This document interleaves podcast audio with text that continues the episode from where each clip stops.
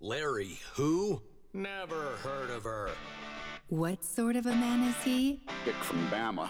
A man like any other, but more so. I thought he was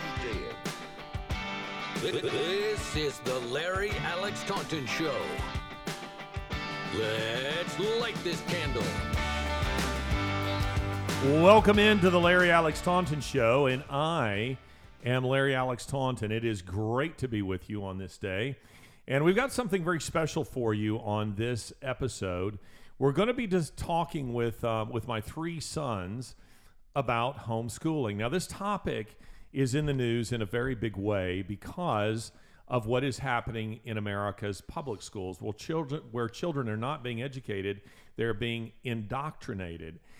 And so you find um, that this is a big discussion in the culture. Now, I'm, you're not really seeing much about this in major media, but it is a topic of discussion on social media. And that is because many Christians are wondering, you know, what do I do? Not just Christians, by the way. There are many people who are not religious at all who just don't want their children to be Marxists and they don't want their children to be sexualized.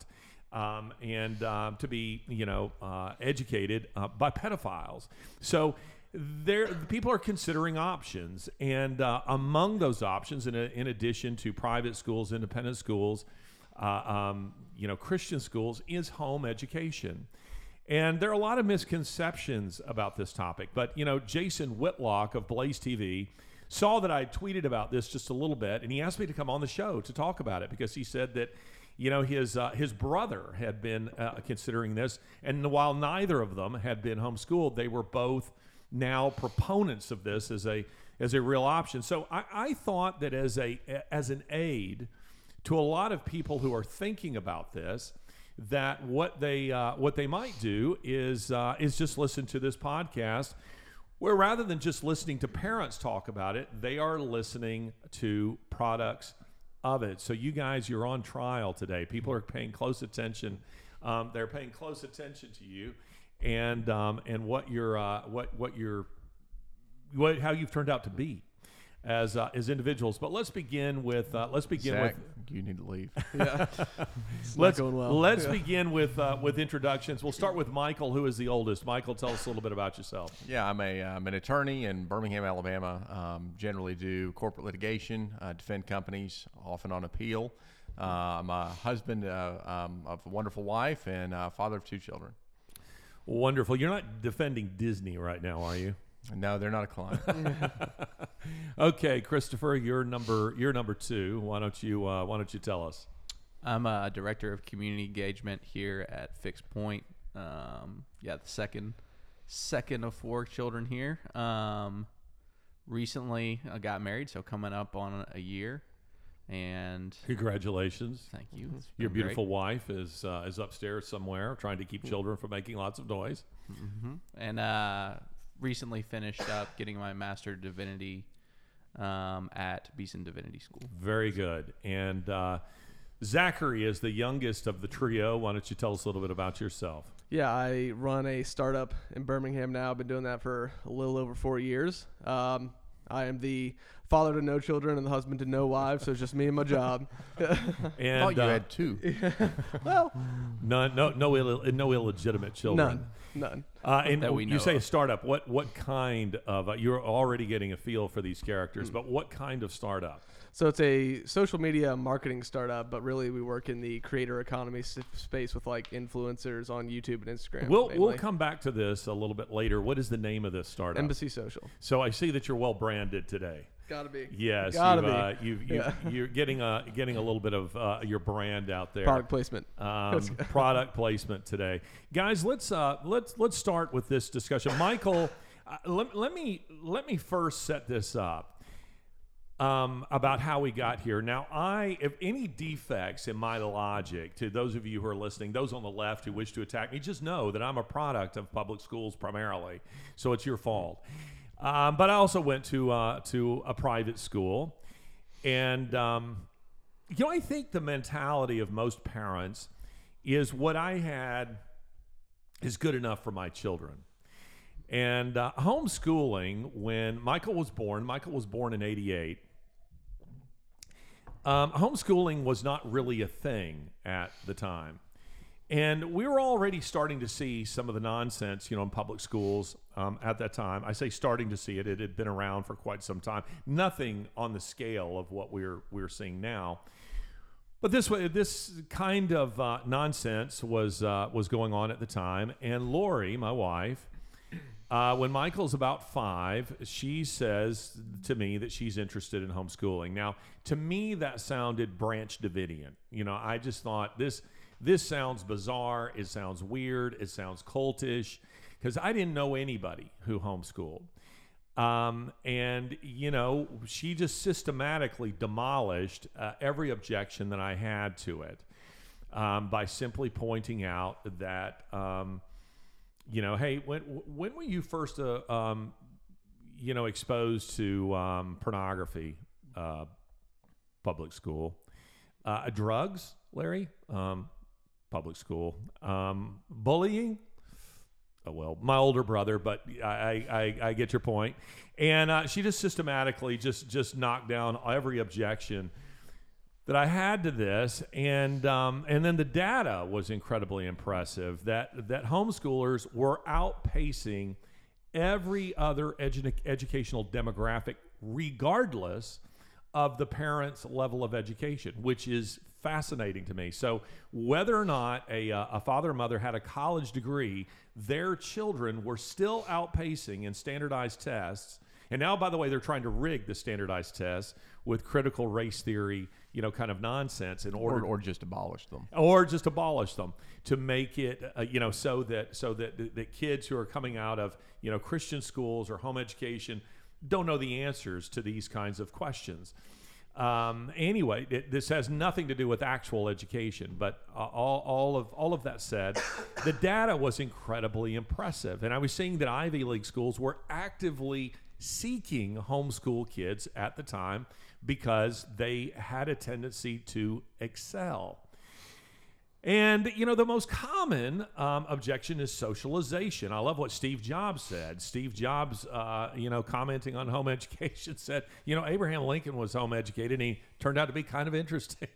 so we decided to to do it. I told Lori she had a year. We'd start Michael a, a year earlier. We, we, we thought he was, was ready. He was a precocious first child, as, as first children uh, often are.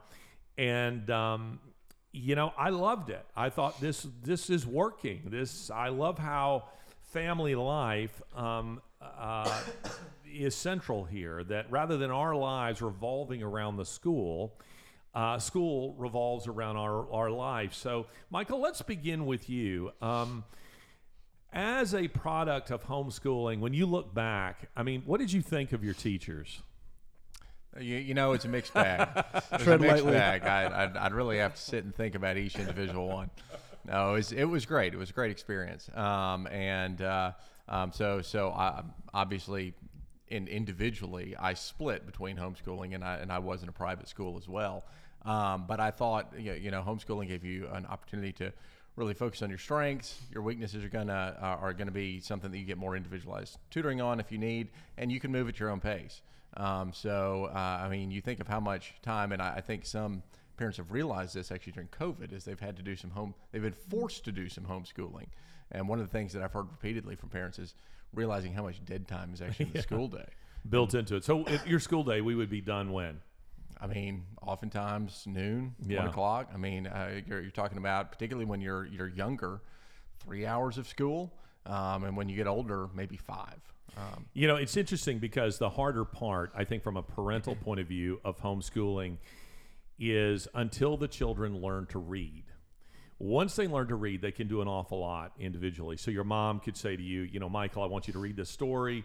I'm going to start the timer and go do the uh, the laundry, and then then come back. But they can do a little bit more on their own when they are uh, uh, old enough um, to read. Christopher, uh, you were next. You you you came along. By this time, we had a little bit of experience um, with Michael. Knew what we were doing. Um, as you reflect on your homeschool experience, what do you think? Yeah, I mean, I loved it. Um, I yeah, I mean, I I learned a lot. I enjoyed um, especially the reading part. Like one thing that I love because I remember like mom sometimes would even like Zachary has the the the, the Rona. the black plague. He's I promise uh, I don't. I promise I don't. Zachary up. Zachary has the Rona over here, and he's uh, he's dying. But uh, uh, these seasonal allergies or something are killing him over here. But anyway, go go ahead. with a Chris. Taunton cough, as we call it. Right. Yeah, the uh, the dreaded Taunton cough is actually the Henderson cough because it, it came from my mom's side of the family. I just want to be clear. Anyway, go ahead. Um, but yeah, I mean, I, I always enjoyed it. I remember sometimes even mom would, uh, I don't know how to say, bribe us even and say like, "Hey, you can do two days of school today and take tomorrow off." Sometimes, and so we'd be like, "Oh, awesome!" We'd have that incentive. So we would do double time and like do extra math and do extra reading and so on, and then, you know, we'd have some time. But I don't know. I think I, what I love also about homeschooling is that you can get creative with it. Um, like you might think, um, well, I'm not really great um, at science, let's say, or whatever. It's like, it, just because you're homeschooling doesn't mean you can't bring in some extra help. Like a maybe you have a friend who's really good at, at you know science, or you have a grandparent or whatever. Like it's you can be creative and you can now there's YouTube videos on everything and.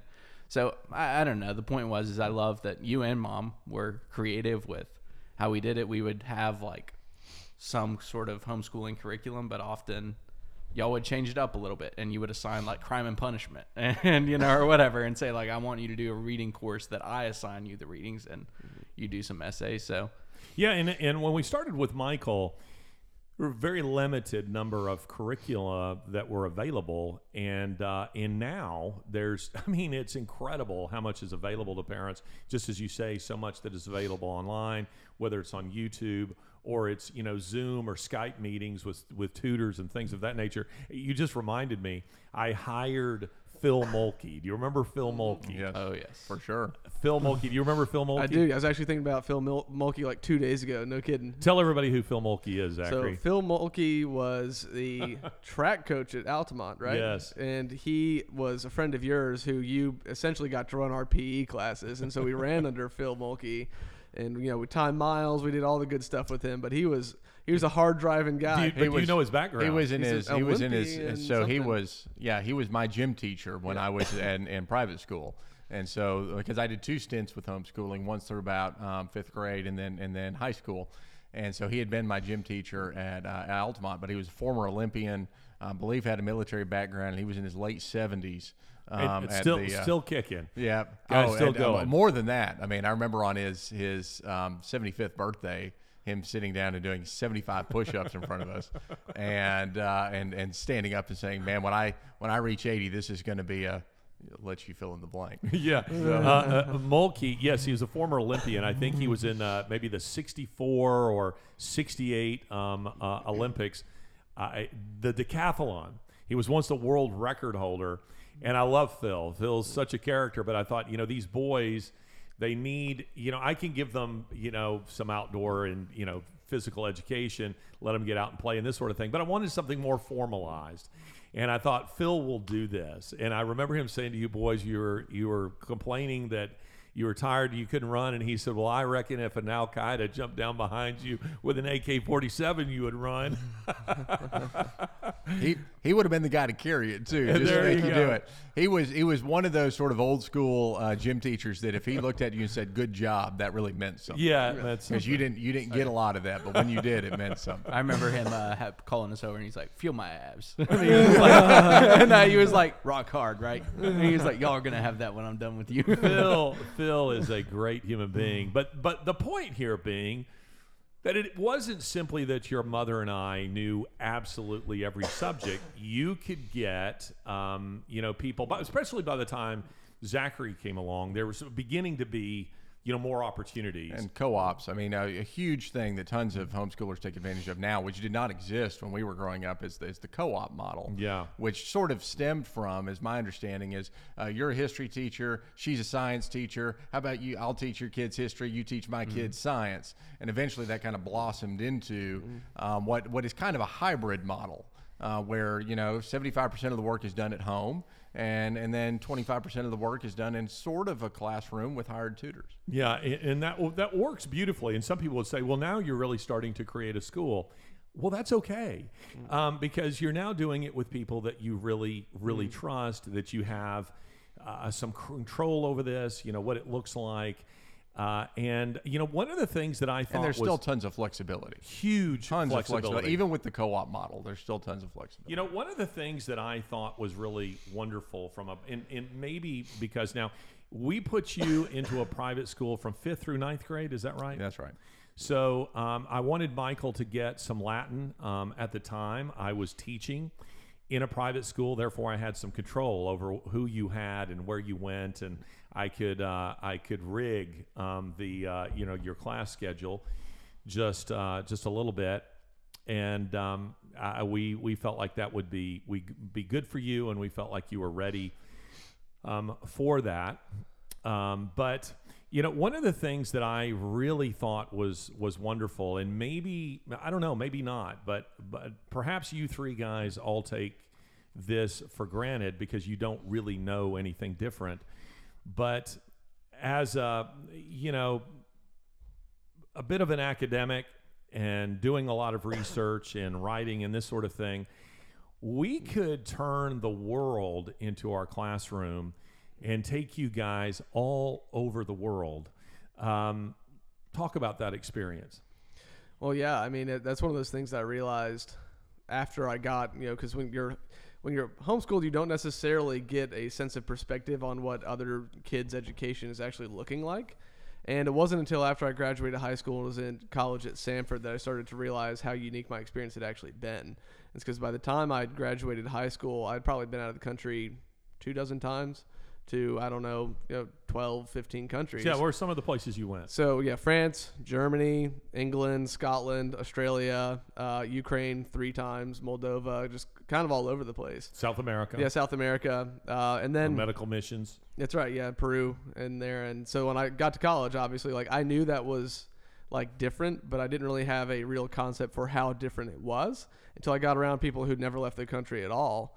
And they might have even come from like wealthier backgrounds or whatever. Occasionally, it only left like two states. Right. Yeah. And for me, it, it quickly showed me that like there's a lot more to education than simply the facts that you learn. It's about the way your your thinking is framed. And so like coming out, you know, with so much travel experience already, I found that I was, you know, saw the world as a more open doored place that I could navigate. And a lot of kids, like they just had no concept of it. They might, you know, have had decent test scores, but when it actually came down to like world experience, there's just it was just a void. Well, you know, I saw tremendous opportunity to get you guys involved, and I very much believe, ladies and gentlemen, there is a there is, and I think it's largely a 20th century model. This idea that that kids are allowed to kind of not be contributors uh, in ministry, in in uh, um, in community, in anything until maybe they're 30 years of age, and up to that point, they're consumers. Lori and I took the view that our children that there would be an expectation that you have responsibilities and that you are engaged in ministry from the get-go. And that might be just handing out you know um, uh, leaflets or bulletins at church or at one of our events or anything like that. But, but I, I think of this because i took all of you uh, on trips that are l- related uh, to the nonprofit that I direct, um, Fixed Point Foundation. Those of you who are watching are probably familiar with Fixed Point, eh, if only because you're watching the Fixed Point Hour, you know, right now on DirecTV, but also because, yeah, also because there you go, right there, but um, uh, but because you would be aware of our Super Bowl commercial, perhaps, or you are aware of some of our debates. But I'm, I'm mindful of Zachary. Had Zachary at the Edinburgh International Festival where we were doing a debate um, with famed Oxford atheist um, biologist. Um, uh, excuse me, we weren't debating him. He was coming. Yeah. Uh, Richard was- Dawkins. it he was was coming to debates. It was uh, it was a debate that, that we had put on there along with Trinity Forum between Christopher Hitchens, also uh, an Oxonian and uh, and a well-known atheist, though a journalist, between him and Dr. John Lennox, Professor John Lennox of Oxford University. In any case, I'm I, I am before the event getting all the cameras, you know, set up, and this is what I want, and this is what I want, and people are starting to file in, and I say to Zachary, who had been around, you know, Dawkins, you know, many times, as had uh, uh, all of you, and I said, Zachary, it's your job. We hear that Dawkins is coming, and it's your job to find him. And Zachary is. Uh, you know, wearing his little bow tie, and uh, he's up in the the balcony um, before the event, and all of a sudden I hear, "There he is!" and Zachary is pointing at him from the uh, from up in the balcony, and I go over Real to subtle. Zach. I like discretion in that moment. and I go over to the cameraman and I say, "Hey, get a get a shot here of Professor Dawkins in the uh, in the audience." I, I it's funny because Hitchens saw you with your uh, with your tie, and he said he saw that you were wearing black watch. Black watch, yep. And he says, "A fighting man, I see." anyway, the, uh, the others of you on your your travel experience. Well, so I, I was going to say actually, most of my travel experience was was actually through the the, private school because you Yeah. would lead um, tours abroad, and I often would get to, to go on those. The the travel days at Fixed Point really didn't come along until I, I was already in college, and, and so that that wasn't as much an, an opportunity. But playing off of what you had had mentioned about being involved in and being a producer, not a consumer.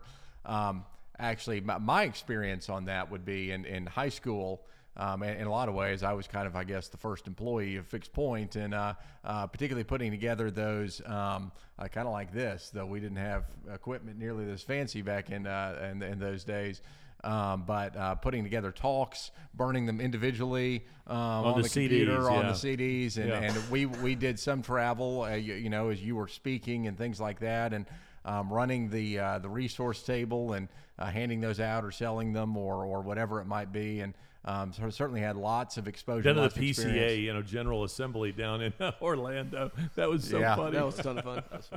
and you, uh, you guys, you guys worked that table, uh, worked the fixed point table, and were, you know, uh, um, in in the convention center, uh, convention hall, and that was very funny. But, But all yeah. of that was possible because I mean, oftentimes those were engagements that were over lunch. They were in the middle of the day.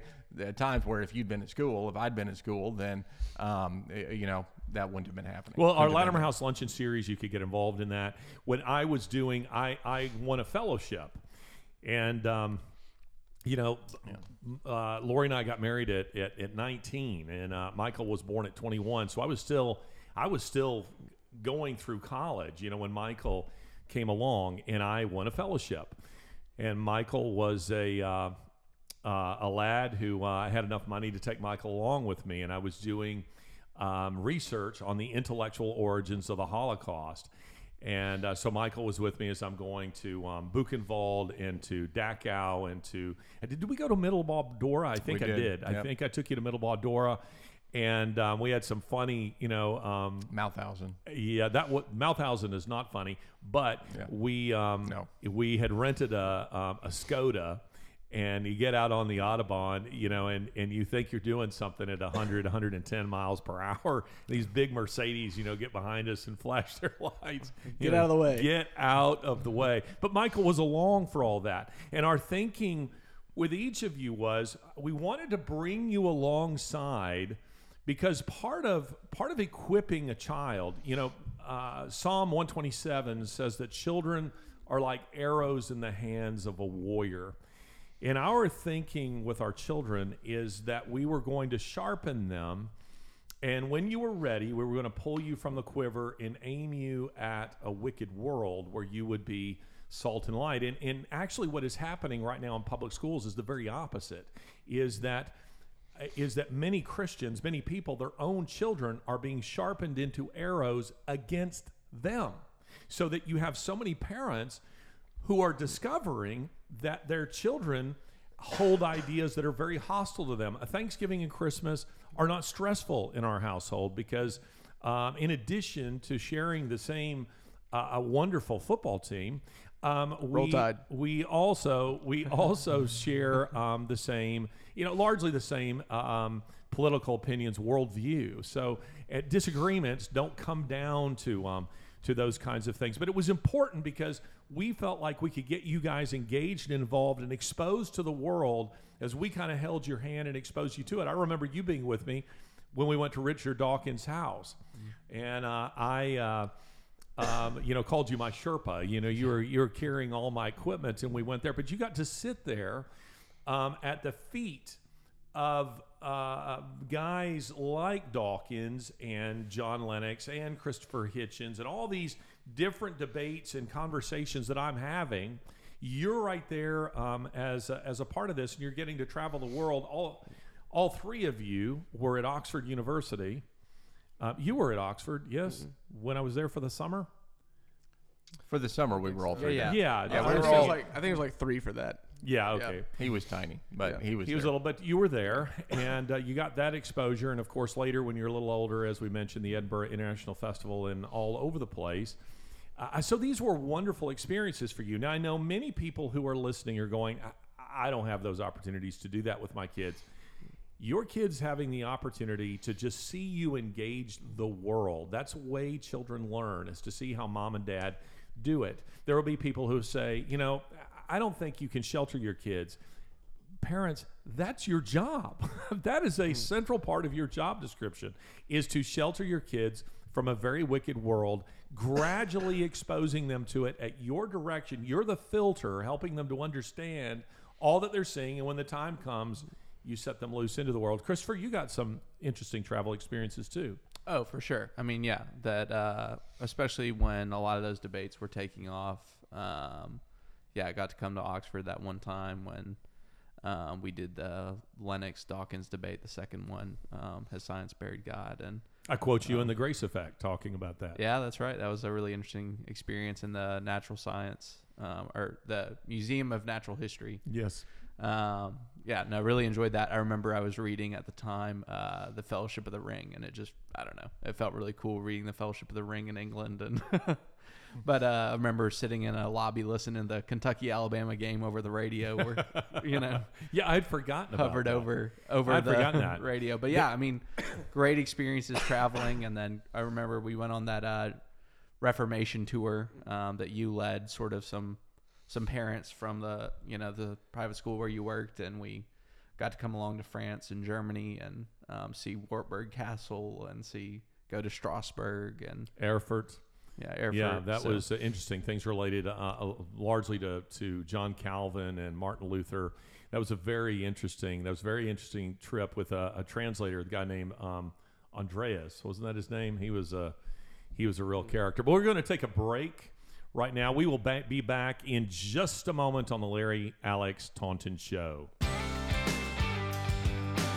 This is the Larry Alex Taunton Show. Welcome back to the Larry Alex Taunton Show. I'm sitting here with my three sons, Michael, Christopher, and Zachary, and we're talking about homeschooling.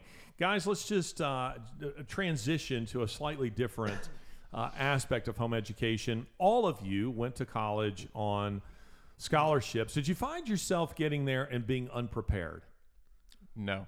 Nope, quite the No. opposite. I feared I feared that I would because it's you know you're one and pe- pe- people talk about that they're like you know you're not used to the classroom setting and all of that and so there was a little trepidation but but yeah once I got in there I just I actually remember that because you had, as I recall, no classroom experience. You had some with co-op. I mm-hmm. had private school, and it took you what two weeks to adjust. Yeah if that Yeah, if, that Maybe a day or two. I mean but I Yeah. think also So, you didn't like- think you needed 12 years of sitting in a public school No. uh, no, like? I, in fact, they my uh, professors kept having to, they, you know, be like, I, somebody besides Chris talk, you know. So Well, no, I found that like the gulf there was especially huge around writing. It's because like so much of what you, we were doing early on in, Oh, yeah. in college for me anyway was a lot of writing, and you prepared us so well to write. Then when we got in there, I found that we were leaps and or I was leaps and bounds ahead of where other people were who seemed to have not never really written that much. And and speaking, Yeah. um, Yeah. Mm-hmm. and speaking because so much of college revolves around you know more of a seminar style, Mm-hmm. um, particularly if you're not sitting in the big stadium seats. And uh, you know, in a in a classroom, it can be easy to sit in the back and not say anything. In fact, a lot of students that's pretty much what they do for 12 in, years. in college, uh, in, excuse me, in the public school experience, you learn how to do that very it, well. it turns And- out in homeschooling it's kind of difficult to hide from the teacher. you're you're pretty visible, and so you end up having to do a fair Let's bit see, of talking. um, Michael. yeah, it's a classroom of one. What are you gonna do? um, it is pretty hard to hide in a uh, in in that kind of setting. Um, so you felt like you were all well prepared. For sure, Intellectually, you were well E- prepared. exceptionally. yeah. Um, Taught, taught, being taught how to critically think. I mean, that was one of the things that you definitely. I mean, it's not that nobody, But like, it, there were a lot of people they just regurgitate, you know, this book or that book or this, you know, expert or that expert, and you're just wanting to know, well, what do you think? Yeah. And it, it just feels like if they don't have these experts to rely on or whatever, that they can't regurgitate what they hear their professors say or so on. They don't. And, and more than that, you'd mentioned earlier. Um, you'd mentioned earlier, um, you, know, you know, sheltering and exposure, and obviously that's one of the things that gets um, uh, you know brought against homeschoolers. Right? You're just sheltered. You don't know anything. Uh, cer- certainly, there can be some elements of that from time to time, but.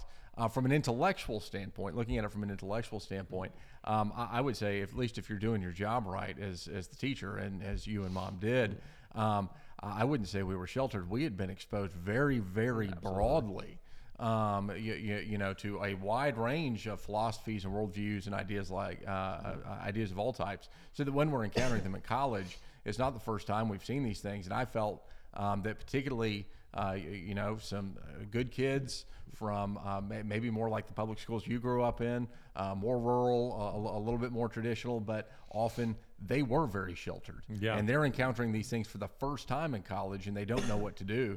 um, where you would expect that to be the homeschooler. No, I'd seen it all.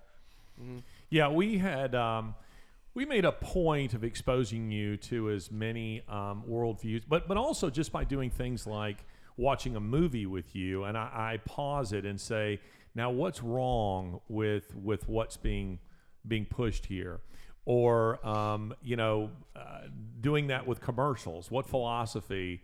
Is uh, being pushed here, and I think of you probably know exactly where I'm going with this story. Saab. Zachary, Zachary, Zachary does. Um, it was so funny because Saab, which is out of business now, but they had a commercial. Probably because of that commercial, honestly. Yeah. Oh, Saab. because they kept comparing their cars to jets. Oh, yeah, well, there, there we go. Well, Saab, um, the automotive uh, manufacturer of uh, yesteryear, but they had a commercial back in the early 2000s, I guess it is, and uh, in it's there's there's no narration. It's just music and a- beautiful couple in a Saab convertible going winding their way down what appears to be the California coast. You know, waves crashing into the rocks and beautiful weather, and the birds are singing, and the wind is flowing through their hair. And uh, he looks over at her, and she looks at him with this very sexy, uh, you know, kind of look. And she begins taking off one article of clothing after the other, and she holds them up in the wind, you know, catches them as they go, and he's kind of looking, and then the camera pans out, and it goes Saab. And uh, you know, so I would say to you boys, you know, uh, what's being promoted here? What what worldview is in this? Well, you know, to show you the power of advertising, it, it, it couldn't have been six months later that I get a call from Michael saying, "Dad, It had nothing to do with that commercial. can nothing to do. I get a Saab?" And I was like, "Uh, no." I my car had been totaled. Yes. Um, in a, Sure, in a car sure, wreck that all was right. Somebody backed into my car and it had totaled the car and I had driven a Saab convertible, first convertible I had driven, and it was a blast. It had nothing to do with his hope that beautiful women would be taking their clothes off in his car. Well, I right? did take Camille for a test drive in it, but no, that didn't happen. Well, I will not ask Camille what, uh, what Camille, his uh, his wife, what happened on that particular uh, trip down uh, Highway 31. But in any case, we exposed you. Now here I am coughing. Got him. We exposed you to different worldviews through the everyday, just by asking you um, to process what is being promoted in a in, in a film, what's being promoted in a uh, in a commercial, in a in a magazine advertisement. What philosophy is there, and how does it compare to a biblical worldview? So we wanted to train you up, as the Apostle Paul says, to demolish arguments and every pretension that sets itself up against the knowledge of Christ. so you felt like you were prepared um, intellectually when you went to college. How about from a uh, you know the major arguments that's, that's used against homeschooling is what Uh, socialization. socialization. socialization. yeah, socialization. Were you guys extremely awkward and unable to get along in college? totally. No, no. no. I, I mean, to, to be fair, I, I know where that argument comes from. I've met those kids.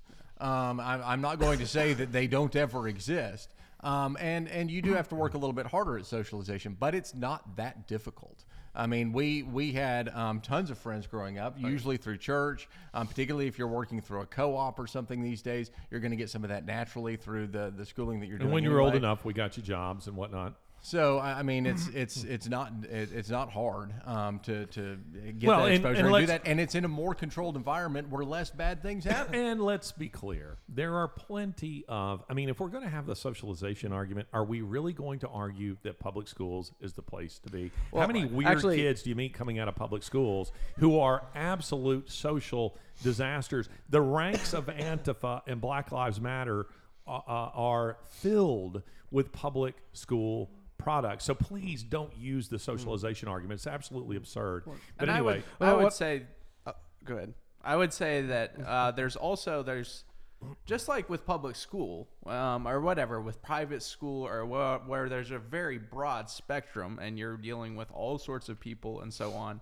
With homeschooling, there's a very broad spectrum, and I think that there's the stereotype that really is almost like Hutterite, and you do have that kind of a homeschool with all due homeschooling respect to sect. Hutterites. Yes. Yeah. Well, but what I'm saying is, is that that a lot of people think that to homeschool that means that you're just like completely withdrawing from the world, and you're, you know, and that's not. You've, you've been raised in some kind of monastic, cultish environment. I don't know that that, that image is is is as prominent as it used to be. No, it's the image Well, we grew up yeah, it with. was the Well, image I would actually you- say yeah. that the irony is so many of the kids that I knew who were homeschooled who actually fit that image were kids who had been uh, public schooled first and had been expelled. Actually, I knew tons of those kids who were not originally homeschooled but actually had been public schooled first. So it homeschool became yeah, a a yeah, stopgap. It was Right. uh, it was they a- had been expelled from public. it was an emergency Right. requirement of kids who were not succeeding in uh, in public school and um, and who Right. were who were often victims of it. Um, and, and one of the things that, that I'll say about this, having having now a, a child of my own who is in school and having to work through these these things sort of from the other is side. she in a public school? Um, she's not in a public school, um, definitely not. But the um, um, though though you you know we had that conversation too. Camille um, went to public schools, and so we we worked through that too. And it's uh, I, I mean I, I really respect the decision that you and mom made when you did because uh, now it is so stark and so obvious um, that that even uh, Camille would say, "Wow, this is this isn't the school that I went to." Yeah. You know, this is completely different than the school that I grew up in. Well, public schools went. Uh, c- continue. What what I was going to say on the the socialization thing is is one of the things that you see is that part of what that means is um, that that by putting a child with their peers, their peers sort of extinguish their uniqueness. Yes. Um, keep them from actually pursuing things that naturally they would be inclined to pursue, and it makes everybody the same. It makes everybody sort of pursue the same things, like the same things. That's one of the big things that peer pressure actually accomplishes, right? But that's not necessarily a good thing. Sometimes peer pressure can be a good thing, and if it keeps you from doing really stupid stuff. Well, I love But generally speaking, it, it sucks the creativity I Well, think out of children. I love what Dr. James Dobson said many years ago. This was probably in the 90s, but Dobson had been opposed to homeschool, like, for instance, back in the 70s and into the 80s. And by the 90s, he said, I was wrong. I, I was wrong. I, uh, um, I repent of that. because, and he became a strong homeschool proponent. And one of the things he said, again, child psychologist, that I think is very interesting, is he said the idea that socialization is important is is nonsense because most of what kids pick up from other kids is unhealthy. You want them modeling um, adults, meaning oftentimes homeschool kids don't fit in with their public school peers simply by virtue Right. of the fact that they're more mature and they're more interested in uh, in serious things. They're not you know they're they're not into the drug culture. They're not as peer dependent. They're they, they don't fall in into these common categories. And i'm not suggesting by the way that every public school um, a product is a failure but i am saying that if these days you're putting your kids into public school you might be part of the problem. When i went to public school this is this is interesting. Not by the time you guys came along this was not true uh, and hence the reason you, you didn't go there. I was taught the Lord's Prayer in public school. I was required to learn it. Um, evangelists, Very different world. yes, evangelists were brought to our school who preached hell every year and had altar calls Lawsuits would be filed like that. in public schools where kids came down the uh, you know the auditorium aisle and gave their life to Christ. Fellowship of Christian Athletes was extremely uh, prominent on campuses. We were taught to love our country. Um, we were taught to be uh, obedient um, to our parents. Uh, Our parents had um, a real say in what happened in the school. Corporal punishment, which will horrify some of you, who are watching and listening, they sent home a sheet of paper at the beginning of every year to ask parents, Do you allow us to use corporal punishment on your child? That is to say, to paddle your child. My parents signed that letter every year. And um, he has firsthand experience. I have firsthand experience because I was paddled a lot through school. And uh, for pulling all Every kinds year. of Oh, they must have signed it again. mom and dad signed that thing every Gleefully, time. I'm sure. and uh, and if you if you talk back, you could expect a paddling. Yeah, I recall in grade school, my teacher she would pull your hand back and take a ruler and whack your uh, your hand when you were misbehaving. Um, one time uh, in third grade, famously. Uh, my teacher was out of the room, and to amuse the other kids, I got up on her desk and was dancing. When she came into the room, straight to the principal's office, I was paddled. Again, the principal, um, uh, Raymond Clark, uh, who gave, who called me after the Grace Effect, by the way, came out my first book, and um, said to me, you know, I love this book and the the the the man that you've become. I said, Mr. Clark, you paddled me a thousand times, and he said, and look how you turned out. but it was common in those days. And you guys, um, you know, when you came along, the public schools had changed radically.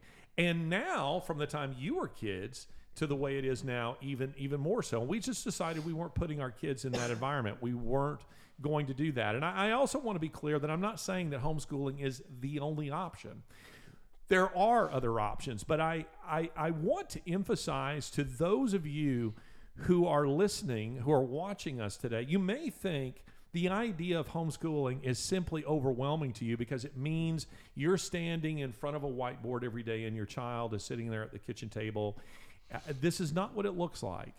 Uh, you can reach out to us. You can talk to my wife. You reach out to um, uh, uh, us at Larry Alex Taunton, T A U N T O N, Larry Alex. I'll put you in touch with my wife, who has mentored many a family through the process of homeschooling and what that looks like. But you're all fine young men. You're not um, you're not perfect young men, um, but you are fine young men who are all quite successful Well, in your own uh, endeavors. And and uh, to, to, to your point that there, I mean, there there are other options. I was talking with somebody about this. I don't know, maybe a year ago, and I, I, I look at it this way: at the end of the day, education, a child's education, is primarily moral and spiritual, not just mechanical.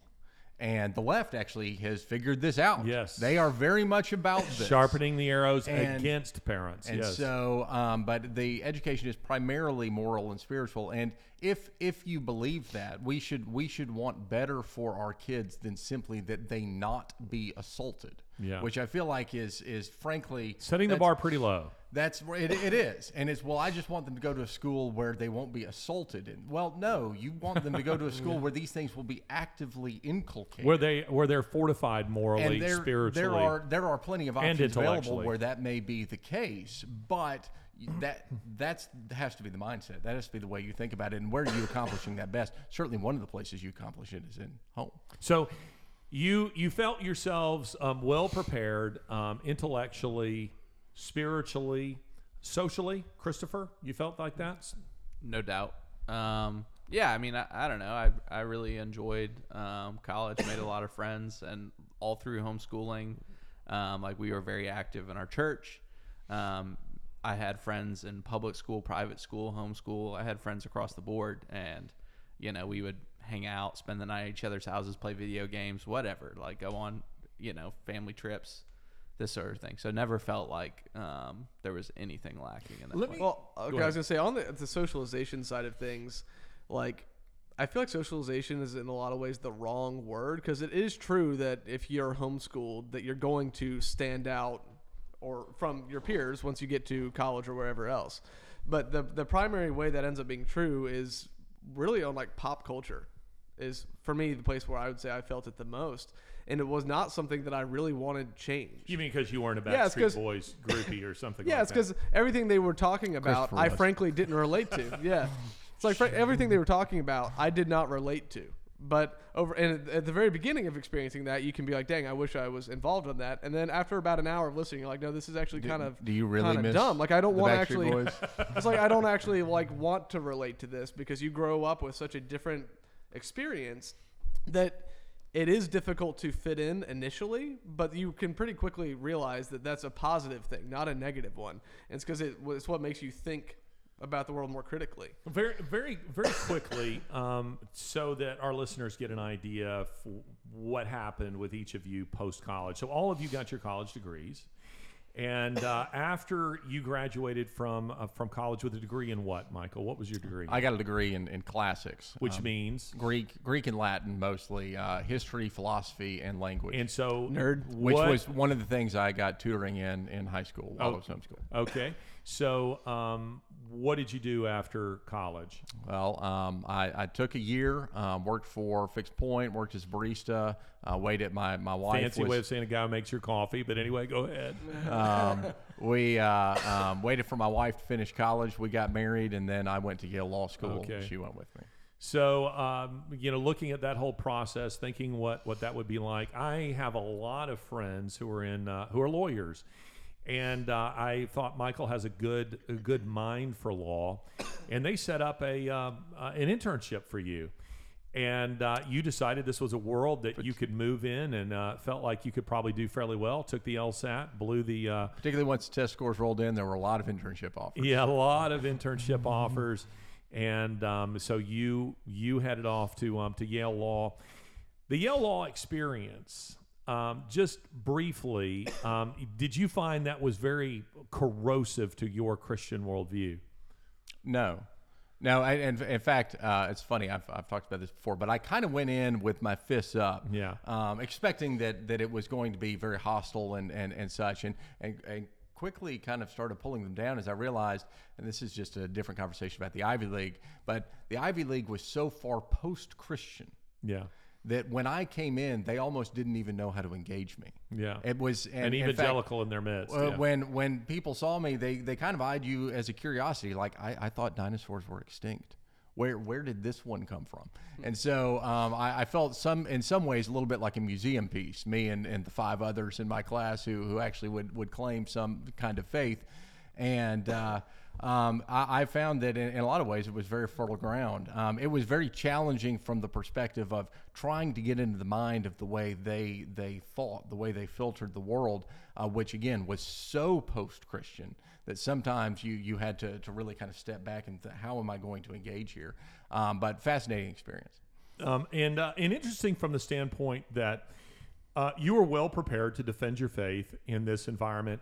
Yale Law, just to be clear, is so far to the left. They are the engineers of some of the radicalism that we're seeing in, in, in the culture right now. often. Eh, very often. And so you may wonder why would I you, was I was talking about critical race theory about five years before everybody else and saying this is the next thing. Yeah, and you were. You absolutely were. You were talking about before I'd heard of it, and um, so it was from you that I that I first heard about this. But it was interesting because some of you may wonder, well, why would you want your Christian child, you know, to go to a place like Yale Law, um, to be equipped by the Babylonians like Daniel um, to be, to use.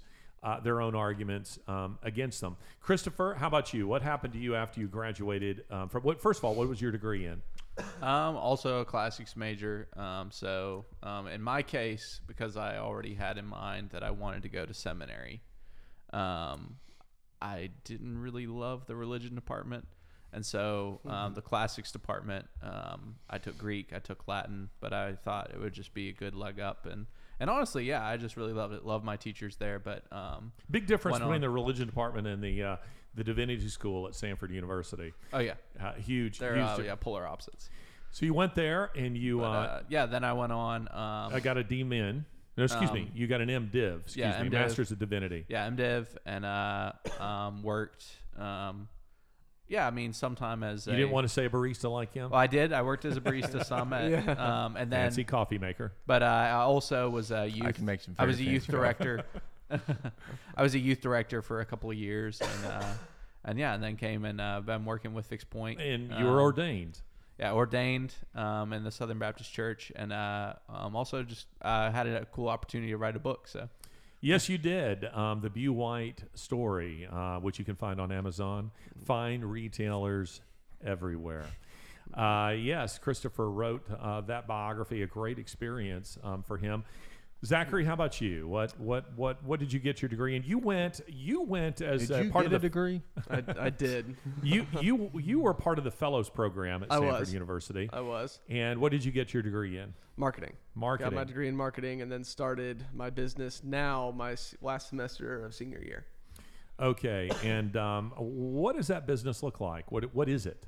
So it's um, social media marketing through social media influencers. So you know, people with giant audiences on Instagram or YouTube get brand deals to promote a product.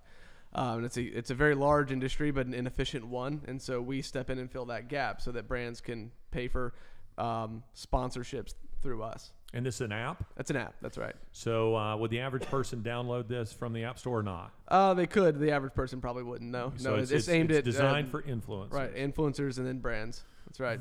Very good. Now, in our remaining six minutes, guys, what in the world is happening that so many of your generation are what people call woke? Let's start with you, Chris. What's going on there?